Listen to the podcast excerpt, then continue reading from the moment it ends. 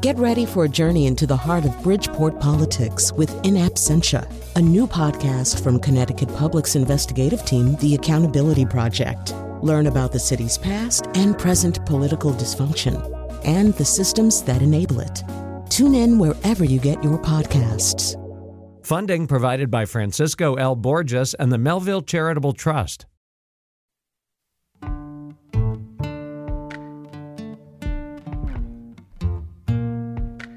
This is Where We Live from Connecticut Public Radio. I'm Frankie Graziano.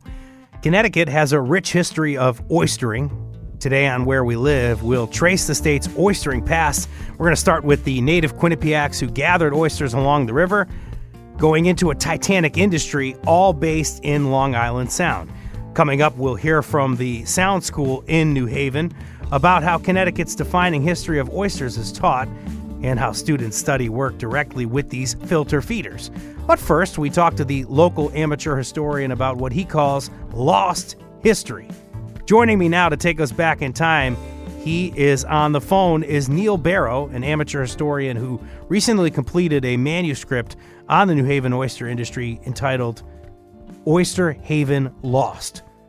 Neil, welcome to Where We Live. Frankie, good morning, and, and good morning to your audience. And folks, our audience can join the conversation 888-720-9677, 888-720-WNPR, or find us on Facebook and Twitter at Where We Live.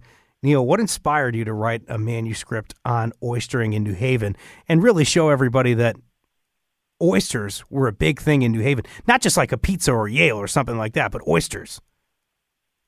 Absolutely. And it was hardly just New Haven, it's actually America. Um, wow. What inspired me was very what inspired me was very simple. I had lived in town for almost 20 years. I, I went back to uh, school, took a course on U.S. maritime history. I had to write a, uh, a grad paper, and I picked the topic of so what happened to the oyster industry in New Haven? How how come I lived in this town so many years? And you never hear anyone talk about it. You many people can spend their whole life in and around New Haven and not go down to the Quinnipiac or out to the harbor uh, the the Quinnipiac and Fairhaven was the predominant oystering area, but certainly Oyster Point, and it's called Oyster Point for a reason, later City Point by the New Haven Harbor. This was uh, just a major, major business. Uh, the, the Native American, uh, the, the indigenous people, I should say, the indigenous people were profoundly critical to the story, and um, uh, absolutely, Frankie, it was a massive business um, perhaps reaching its peak in the late 19th century. And I want to talk about the indigenous population and how important they were to oystering. But before I do that, we're talking about Oyster Point. We're talking about the Quinnipiac River. We're talking about Fairhaven and the harbor area. Mm-hmm. The word of the day, Neil, is estuary. Why are oysters in such an abundance in this area? So, an estuary is a combination of salt water and fresh water, and uh, New Haven, New Haven was extremely fortunate to be uh, a repository of such oyster abundance. The indigenous people, the Quinnipiac, were quite helpful, uh, literally, uh, to the uh, Europeans, the English settlers, and uh, showed them how to to um, catch them, if that's the term. It's almost an oxymoron. They they used their feet, they used their hands. That's how abundant the oysters were, particularly obviously at low tide and um, uh, it was an opportunity that uh, would help feed people. And eventually, there was so much they would learn how to store them.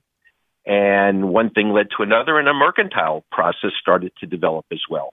Unfortunately, for the indigenous people, they will leave the area probably within a hundred and forty, fifty years by and large of their encounter with the English settlers uh, they picked the wrong side in King Philip's War, mm-hmm. and they they were highly susceptible to disease in their encounter with the Europeans. And that, but there was a relationship there, as I understand it, with the with the with the colonizers. Is that the the natives, the indigenous, and the population showed them how to oyster? Is that is that how I have to understand?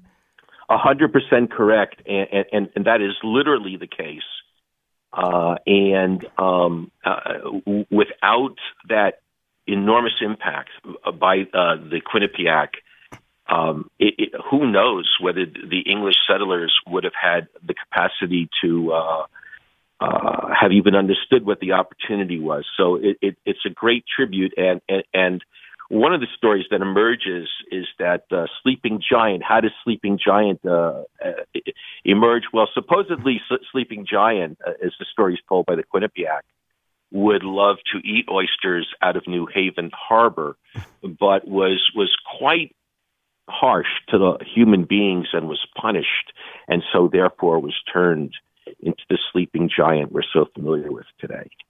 Sleeping Giant uh, on the Hamden New Haven border, as I understand it. Yes, the st- at the state park. That's right. But everyone knows the outline of the shape of that figure. Yes. But the Quinnipiac put a story to it that uh, mentioned oysters, and I just liked it. So it's in my, the introduction of my uh, work. hey, can you give our listeners a sense of how central oysters were really in the mid 1800s, like the scale and scope of the dish? and well, Connecticut's well, role, I guess, in defining that. Yeah, absolutely. Thank you, Frankie. It was just just an enormous. It helped to build Fairhaven. Fairhaven was almost entirely dominated by oysters. Fairhaven went in and out of a relationship with the uh, growing town of New Haven. Uh, it, it will spend some decades in an independent status. Will come back by the 1870s and stay there as part of uh, the now city of New Haven. Uh, without question, the whole maritime trade is just so central to 19th century America. I think in the 21st century, we've really have lost sight that America in the 19th century was built upon her waterways, her her uh, oceans, rivers, harbors, and bays, and the oyster trade as technology developed, as rail transportation improved, as the canning process improved, the oysters started going further and further inland. It became a massive business opportunity. And the now city of New Haven in the 19th century will just have two areas again along the harbor. It's called Oyster Point. It will then later be called City Point, and that will tell you how the role of the oyster reduces over time. But it's but in Fairhaven along the Quinnipiac, literally there'll be dozens of oyster packing houses, and of the four largest oyster steamers in the world, three of them will be berthed at, in uh, Fairhaven along the Quinnipiac River. And talking about Fairhaven, there's an iconic oystering boat born and bred there. And uh, my producer Katie and I got this part from the Mystic Seaport Museum. Uh, before the 1820s, there were like dugouts and skiffs that were used for oystering. But then, and this is what I want to ask you about, developed here on the Sound in Connecticut, in Fairhaven, an evolution. What can you tell us about the Sharpie? So the Sharpie, which is such a cool name, by the way, the Sharpie is actually developed in the 1840s by James Goodsell. And James Goodsell, his dad was in the oyster business, uh, and and the Goodsells uh, lived in Fairhaven, and they the Sharpies came in three sizes uh, below 23 feet, 23 to 33 feet, and 33 feet and larger. And uh, there was a variation for uh, City Point, for Oyster Point. It, it, it, had a different configuration by the bow. And um, in Fairhaven, it was a little considered a little more sleeker. Uh, it could come either uh, single or double masted.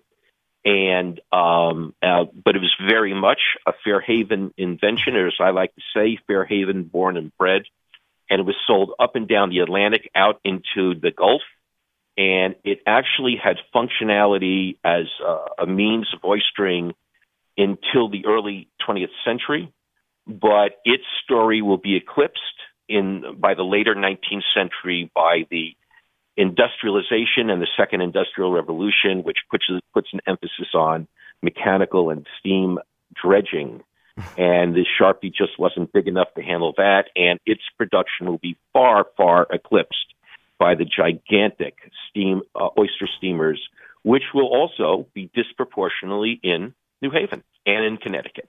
As you said earlier, so there you go. It's it's a it's a great it's a great story of the Sharpie, and it's still in the romanticized, idealized image of 19th century oystering. It's not the bulky steamer. It's the sleek little Sharpie that captures the imagination. Oh my God. I love the way that you put it at the end there. And if you keep listening, after you're done with us, we're going to have some guests that are going to talk about maybe a little revitalization project with the Sharpie, but I'll get to that later.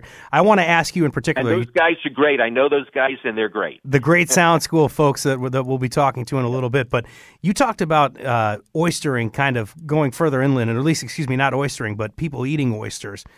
Right. I think you have uh, menus throughout your manuscript to illustrate the popularity of this dish. How are people eating oysters in the uh, 1800s? What do you have any that, kind of menus? That's or a fabulous yeah. question. I'm sorry, I'm Frankie. That's such a fabulous question because there's um, there's a website I quote from uh, Michigan State. Uh, I believe it's a grad student who compiled the data. How in 1871, now picture this. Everyone can picture where Michigan is on the map, right? So in 1871, at one of their graduation exercises, the oysters came from the Atlantic coast all the way to Michigan, and they were still served fresh. And it was uh, you know, n- not a casual process. Uh, the technology was always evolving. Refrigeration was always evolving. But eventually, not only were oysters being served in Michigan, they were being served in, in the entire continentalization of, of the United States, the, the Rocky Mountain states, the Dakotas, um, Eastern oysters, and in point of fact, Connecticut oysters, in point of fact, New Haven oysters, were being sent even to California because they were they took well to California waters, and um, the Californians were finding that their own native Pacific oysters were not breeding as well as they wanted. So, and that would be 15 days going on railroads.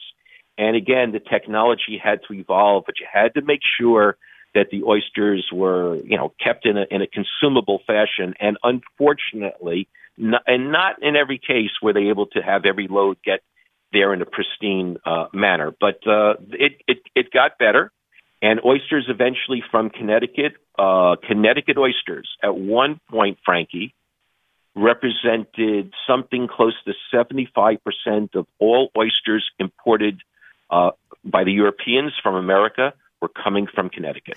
Our listeners have listened to the history of oystering in the 1700s, the 1800s. We're going to move forward into the 1900s.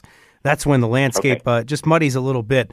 We'll dig into Connecticut's quite, quite, literally. Yes, we'll dig into uh, Connecticut's oyster industry, the issue of pollution and subsequent uh, regulation, with local historian Neil Barrow after a quick break. Plus, how the Sound School in New Haven has a hands-on approach to teaching this. You can join in on the conversation 888-720-9677, 888-720-WNPR, or find us on Facebook and Twitter at where we live.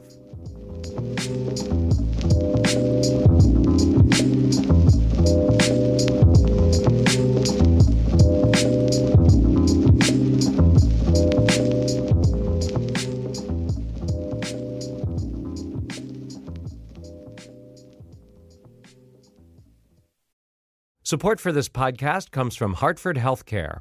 Elevating Health is funded by Hartford Healthcare. Loneliness can be a significant health risk to people of all ages. Dr. Laura Saunders, a psychologist from Hartford Healthcare's Institute of Living, talks about social isolation and why we need to connect in person. Loneliness actually is a pretty significant health risk for people that struggle with social isolation. It affects their blood pressure, it affects their immune system, it affects your willingness to get up and get out, and can cause some not just emotional issues, but health problems as well.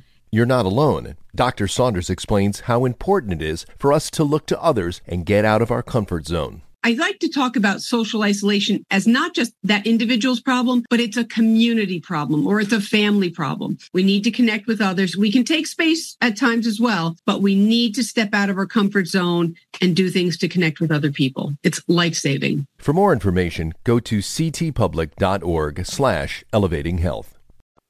This is Where We Live from Connecticut Public Radio. I'm Frankie Graziano. If you're listening, join us in the conversation. 888-720-9677, 888-720-WNPR, or find us on Facebook and Twitter at Where We Live, where, at Where We Live, and maybe you can talk to myself and our guide as we go back in time this hour to experience the lost history of New Haven's oyster industry. On the phone, Neil Barrow the amateur historian who recently completed a manuscript on the New Haven oyster industry titled Oyster Haven lost. I'm I'm calling you an amateur historian here. I think that's a that's like an official kind of title, but there's nothing amateur about the work that you do here and and this book that we have. The the history of of oystering in Connecticut though it gets a bit complicated in the 1890s, and that's because of an infamous uh, contamination. I saw this in a newspaper article yesterday. Can you tell us, mm-hmm. Neil, about the 1894 oyster epidemic of typhoid fever at Wesleyan University?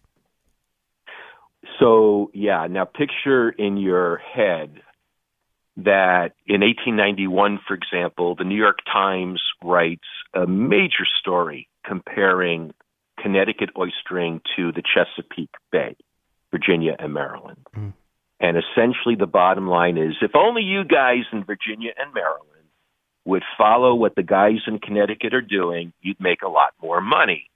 This was the peak of the industry for Connecticut oystering and certainly for New Haven, which, which fair to say was the leader of Connecticut oystering at that time, certainly and um, they're raking it. They're making lots of money. They're, the demand for oysters is off the chart, and um, by a- any measurement, they're just doing great. And and so and so, imagine any business in any era is at the top of their game, and then there's this series of banquets at Wesleyan University, six banquets altogether.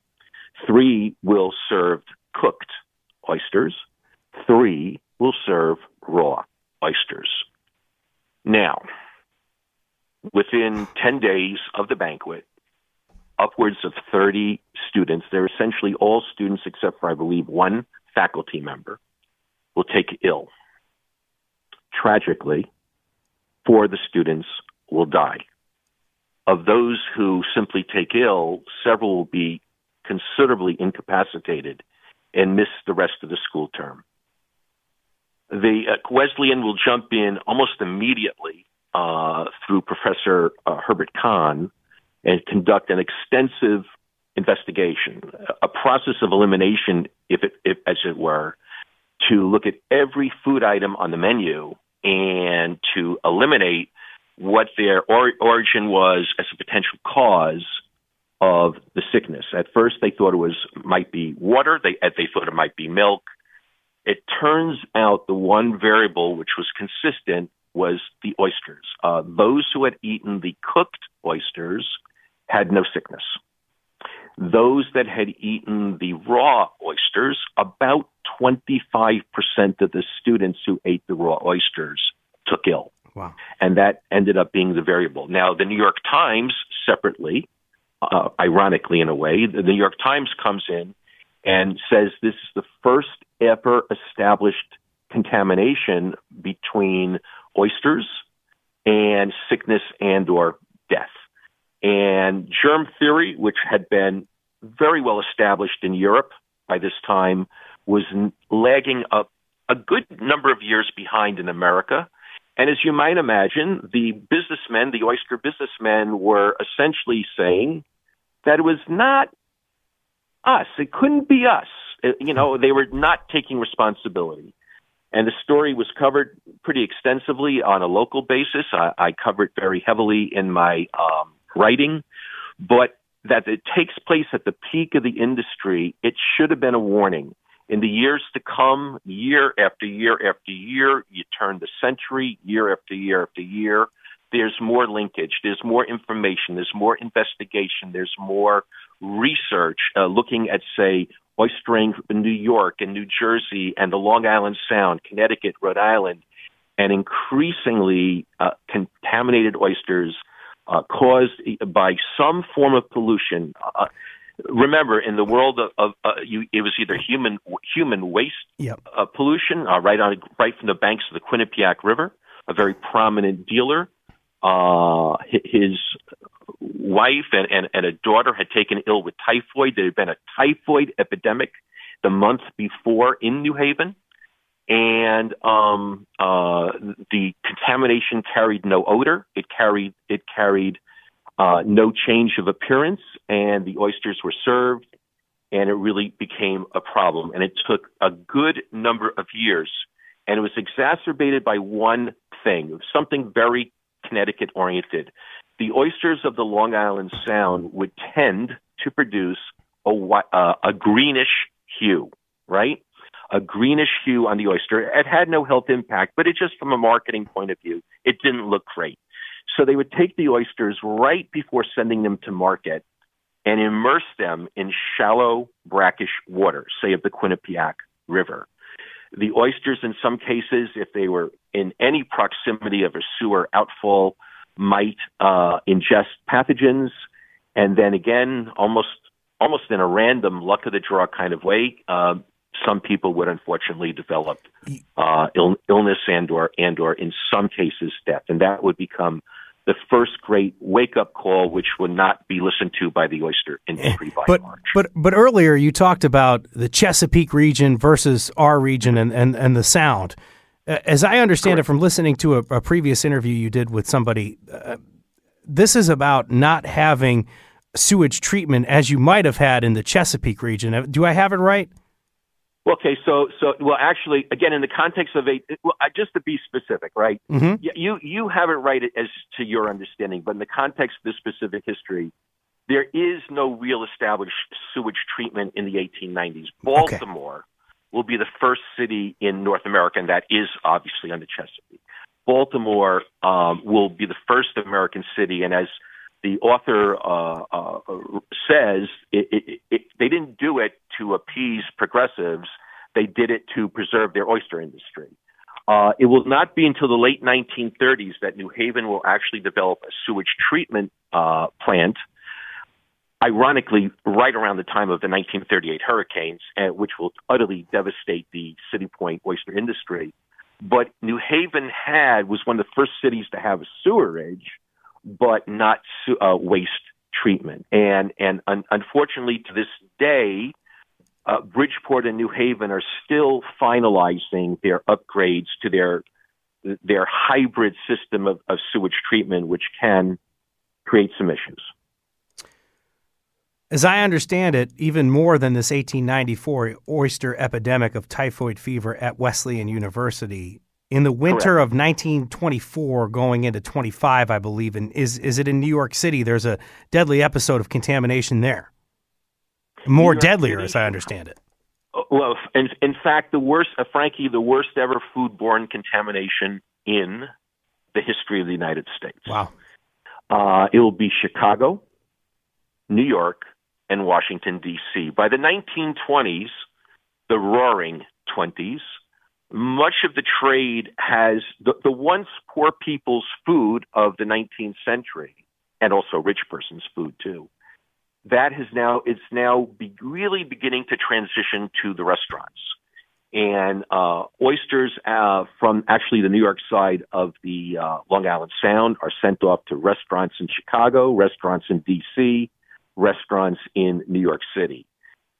The net result will be 1,500 people will be hospitalized, 150 people will die.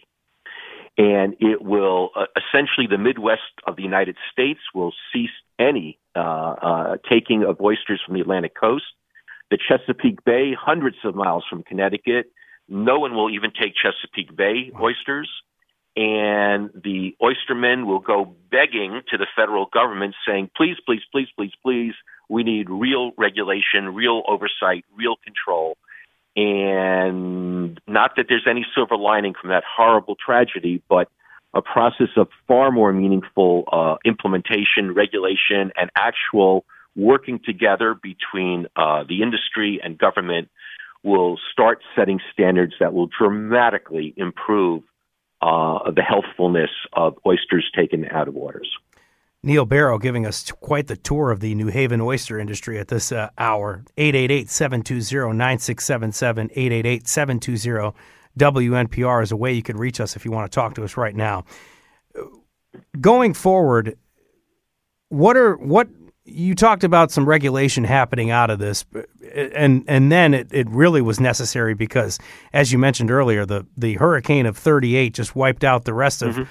whatever was left of that industry. So how Correct. how how did we move forward into today with some regulation and trying to limit pollution? So look, it's a very imperfect world, and and and everyone knows that the challenges of climate change has impact on the water.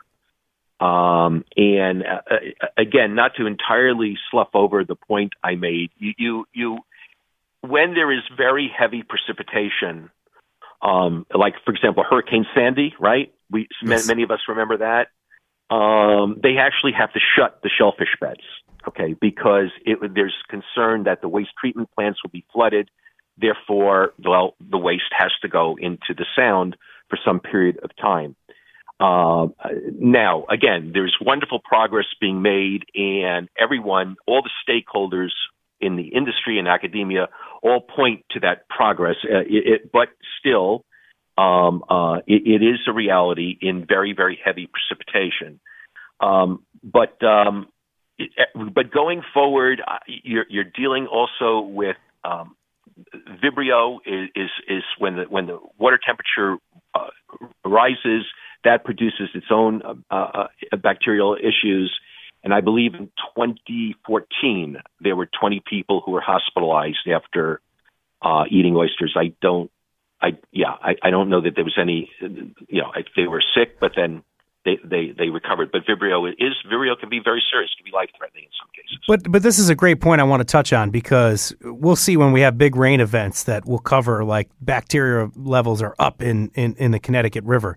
I, I don't know if yep. you know this, but back then when you had the incident of 1980 or excuse me 1894 and then 1924 going into 1925 is this really happening? This any issues you have with contamination is this more likely to happen when you have a, a major weather event?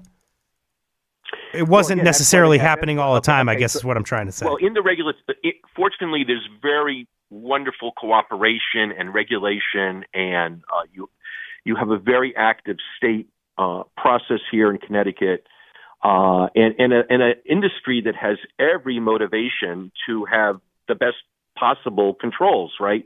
So they shut the shellfish beds. Um, uh, human nature is such, unfortunately, that on rare occasion there will be some effort by somebody to kind of contravene whatever regulation is established. Uh, that does is certainly not limited to the oyster industry. Uh, but to broad, more broadly answer the question that you had asked previously, and, and I, I, didn't address it, I want to. The the oyster industry in Connecticut, and, and it really transitions from a New Haven, m- even my story, which is very New Haven centric, it transitions to Connecticut because by and large, the industry has collapsed to the point where you no longer have those dozens and dozens of Fairhaven and, and City Point operators. And so now you have some very enterprising, highly risk taking people. Uh, Hillard Bloom and his twin brother, Norman uh, Bloom Sr., they will do remarkable work in helping to resurrect the industry. The Bloom name carries forward in multi generational oystering on both sides of the twins' families and um, they are quite the quite the important players in the industry. And um, Copps uh, Island oysters, uh, I would imagine. Well, and by the way, they actually own they own ground. They own oyster grounds in New Haven. Uh, Norman Jimmy Bloom, Copps Island, own oyster grounds in New Haven Harbor. They own some oyster uh, uh land right uh, adjoining the Quinnipiac River. And every so often, those gigantic mounds of oyster shells they're taken out into dumped into the Long Island Sound, and they serve as a substrate for spawning. Neil, we got a we got one minute left, so our listeners, I want to give them a glimpse of what we're talking about here. Talk about this briefly. They can go with you right on the Quinnipiac to the place where oysters grow in abundance in Connecticut for a walking tour, as I understand it. Well, I've done I've done walking tours, um, but let uh, but there's nothing nothing scheduled imminently in that regard. And I, I just have to say though that we had about 50 people on a walking tour last fall, and um, some of them had zero background or even interest in the specific topic of oysters. But you know what? They began to see a connection to the world around them, and they got interested. So I I, th- I think oysters are remarkably important and interesting Connecticut topic. I really do. And really quickly, where can they find out about a tour if it does pop up? Well, I, actually, there is absolutely nothing on the books right now, so there's nothing I really can add on, on that. But um, thank you for that. I, I, I just I just hope that there is a growing interest in, in the topic. It's a part of their history of where they're living in many cases. Neil Barrow, thank you so much. The manuscript is entitled Oyster Haven Lost. Thank you for joining us. Thank you, Frankie, and have a great morning. Coming up, we'll hear from the Sound School in New Haven, where students encounter oysters and other filter feeders in the wild. You can join the conversation 888 720 9677 888 720 WNPR. Find us on Facebook and Twitter at Where We Live.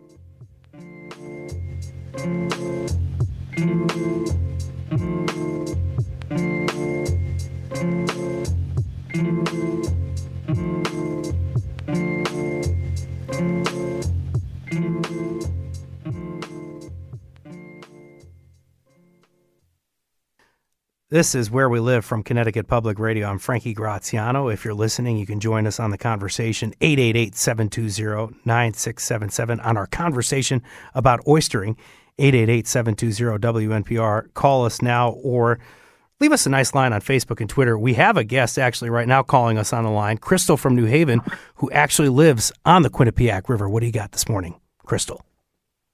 Hey, good morning. Can you hear me? I can hear you. Good morning, Crystal.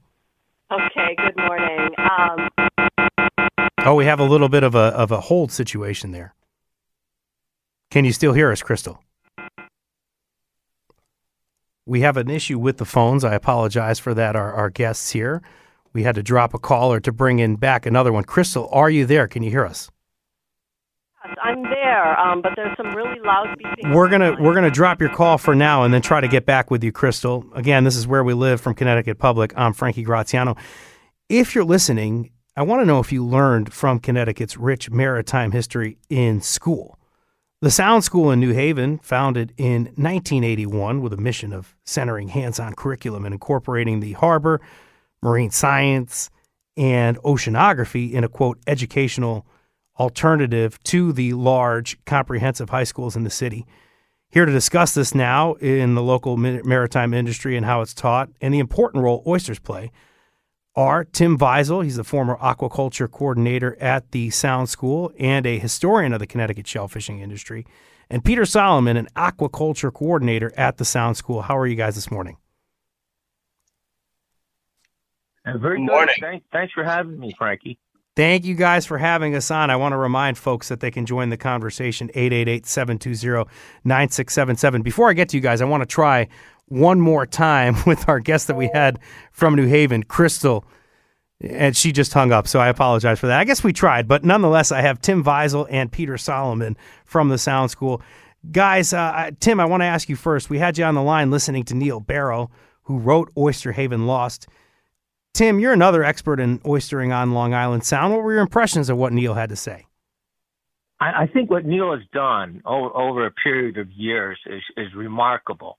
It's it's a it's an exclusive story of the oysters of America in America and broadens the perspective of how the oyster industry was in the United States at the time. It's a wonderful history um, it, once you start, you can't put it down. It, it is it is truly remarkable.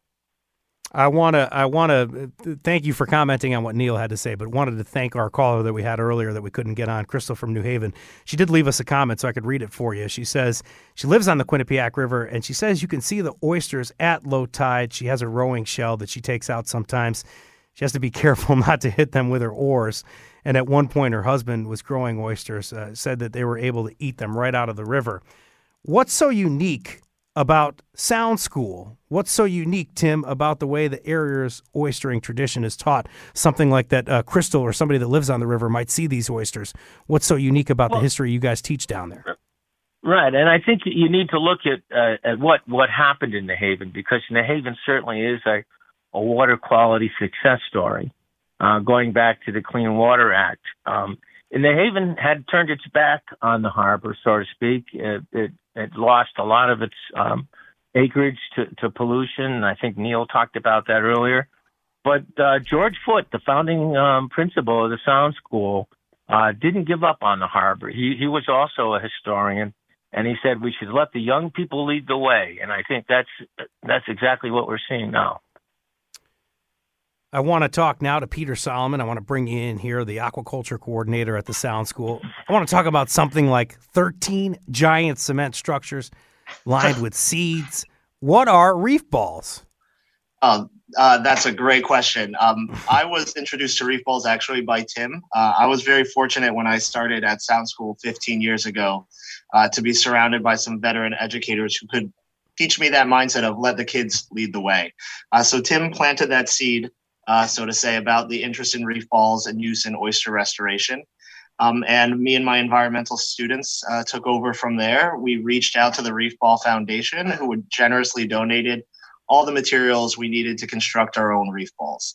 And so these are the ones we make are mini bay balls. They're about two feet tall, two feet wide, and they are these cement dome structures designed to kind of mimic natural bottom topography to help enhance our habitat. Uh, and so our students learned how to build those. Uh, they figured it out. There was some trial and error. We have a reef ball graveyard behind the Aww. school from some of their failed efforts. The but that is, that's how we learn. Um, so the kids really did all of that work. They figured out how to construct these uh, cement domes. They partnered with our folks in our aquaculture and um, fish production lab.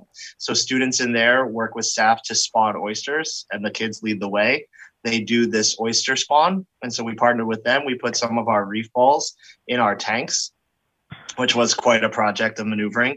And then we uh, put some oyster larvae that our students spawned in there with them for about 10 days. And that just really increased the likelihood of getting oysters to settle and set on the reef ball. And so, as an oyster goes through its development, they're kind of this free floating larvae and they become a spat, as we call it they settle and they attach to a surface that they're going to spend the rest of their lives on. So we wanted to get a nice jump start to our oyster reef restoration project that we are doing right off of our coast here. So and, the students. Oh, sorry. Go ahead. And you do this in, in partnership, I, I believe, with a major university, right? There's a there's a sea grant that makes this possible. Uh, we've grant, had excuse me, sorry, tremendous, yeah, tremendous amount of support um, and partners uh, from NOAA and the um, the Marine Fisheries Group in Milford has been incredibly supportive in helping us develop our monitoring protocols. We've gotten grants from um, the Long Island Stewardship Fund. And right now we're partnering with Yale University to kind of expand on the pilot project these students started in the harbor into a fully real, realized uh, restoration project. So we're working under a Yale Planetary Solutions grant uh, with Dr. James Nickel and Dr. Peter Raymond and you don't want to stop at 13 there's got to be 100 that you're hoping to install right. on the sign sound correct? Exactly so the 13 kind of became our pilot project. It was can we do it and will it work? And the results from that um, some of my students recently presented on uh, they were at a new england uh, estuary research society uh, pres- um, meeting and my students presented on kind of looking back over five years on the ecological succession that occurred on our pilot project, the success we had with the growth of the oysters, but also the impacts it had on local biodiversity. Um, and comparing that to a control site with, that didn't receive the treatment from those students, um, we really are able to see that if we build this reef, we can really have that positive impact um, through habitat creation on the overall ecosystem. So we're targeting, like you said, actually 100 structures to go from our small little pilot project to hopefully a self-sustaining reef over time. Earlier, I teased this when I was talking to Neil Barrow, but the Sharpie doesn't conversation doesn't stop with Neil Barrow. Are you guys trying to restore a Sharpie? Absolutely. I could talk all day about some of the amazing stuff um, the faculty and students at Sound School have going on. And one of those projects that is, I think, in a tremendous story um, involves one of my other teacher mentors, uh, Neil Geist. Neil was a student at Sound School back in its first several years. Um, I think he's an alumni from 88. Sorry, Neil. Uh, and part of his work there um, was they built a New Haven Sharpie called Tenacious. And so the students constructed that boat. Over the past few years, um, wear and tear have kind of caught up. And so now Neil is uh, the teacher heading our marina operations and construction program. He is working with our students right now to restore Tenacious uh, to her former glory. So hopefully she'll be uh, sailing and we'll have that New Haven Sharpie back on the water this spring. Sharpie's big uh, in in the uh, late 1800s and the and the early 1900s, as I understand it. an ap- example of trying to weave local history into the programming at the Sound School. Why do you care about oystering history, and and uh, why is this so important to the students, or to teach the students? Excuse me. One thing that I think we're very proud of at the Sound School is purposeful learning. Um, and and giving the kids something that's part of their community and their history and their culture really helps them engage in what we're doing. Uh, so they see the authenticity of it. They see the impacts of the work they're doing, and they also get to see the context that work exists in. So knowing that they're part of this lineage, this legacy, that they're working to restore something in their own backyard, and that they can see the positive impacts of that really makes the learning experience so much more valuable. You guys call this an exciting alternative to some of the other area high schools. I'll give you guys each a minute. I'll start with you, Tim. Why should people go to the Sound School? Why should kids go there? I think I think the Sound School offers uh, unique opportunities for students who like to experience the learning. Uh, many times, educators use the term hands-on, and our ASTE, our agriculture education model, is is learning by doing, and and that's exciting for young people. It's very rewarding they see the effort, uh, you know, pay off and can experience it. It makes the learning more concrete. And what about you, Peter? What do, what do you have to say about why kids should go to the Sound School? Um, I mean, I love it here. I, I, I have been a part of Sound School since I was in middle school when I became a uh, summer camp student here. It is really this unique little school on the water uh, that and we have this faculty and students that are united by common interest in what we do. Uh, so you really get to build relationships between the students and the faculty, and they get to be engaged in these hands-on learning experiences. And Every real, br- and, and, real oh. briefly, the point is that they do this way before their senior year of college, right? Which is when they would normally maybe get this experience. A- absolutely. Um, so when my students were presenting, they won actually an undergraduate award for oral presentation. So they were the only high schoolers there presenting um, at a conference that is for professional researchers and undergraduate level research as well. So they get to be engaged in that. And our students every day here are learning how to scuba dive, how to sail, how to row and operate safely on the waterfront, and all the skills associated with that. Uh, so there's very few places in the world where you have those opportunities. You can see some of these students on our website. More information and photos of students diving in the reef ball projects on our website at ctpublic.org slash where we live. That was Peter Solomon, aquaculture coordinator at the Sound School, and Tim Visel, a historian of the Connecticut shell fishing industry and former Sound School coordinator. Peter, Tim, thank you for joining us, guys. No problem. Thank you. I'm Frankie Graziano. Today's show produced by Katie Pellico. She did a great job today. Our technical producer is Kat Pastor. Download Where We Live anytime on your favorite podcast app. Thank you guys for tuning in. Happy Friday.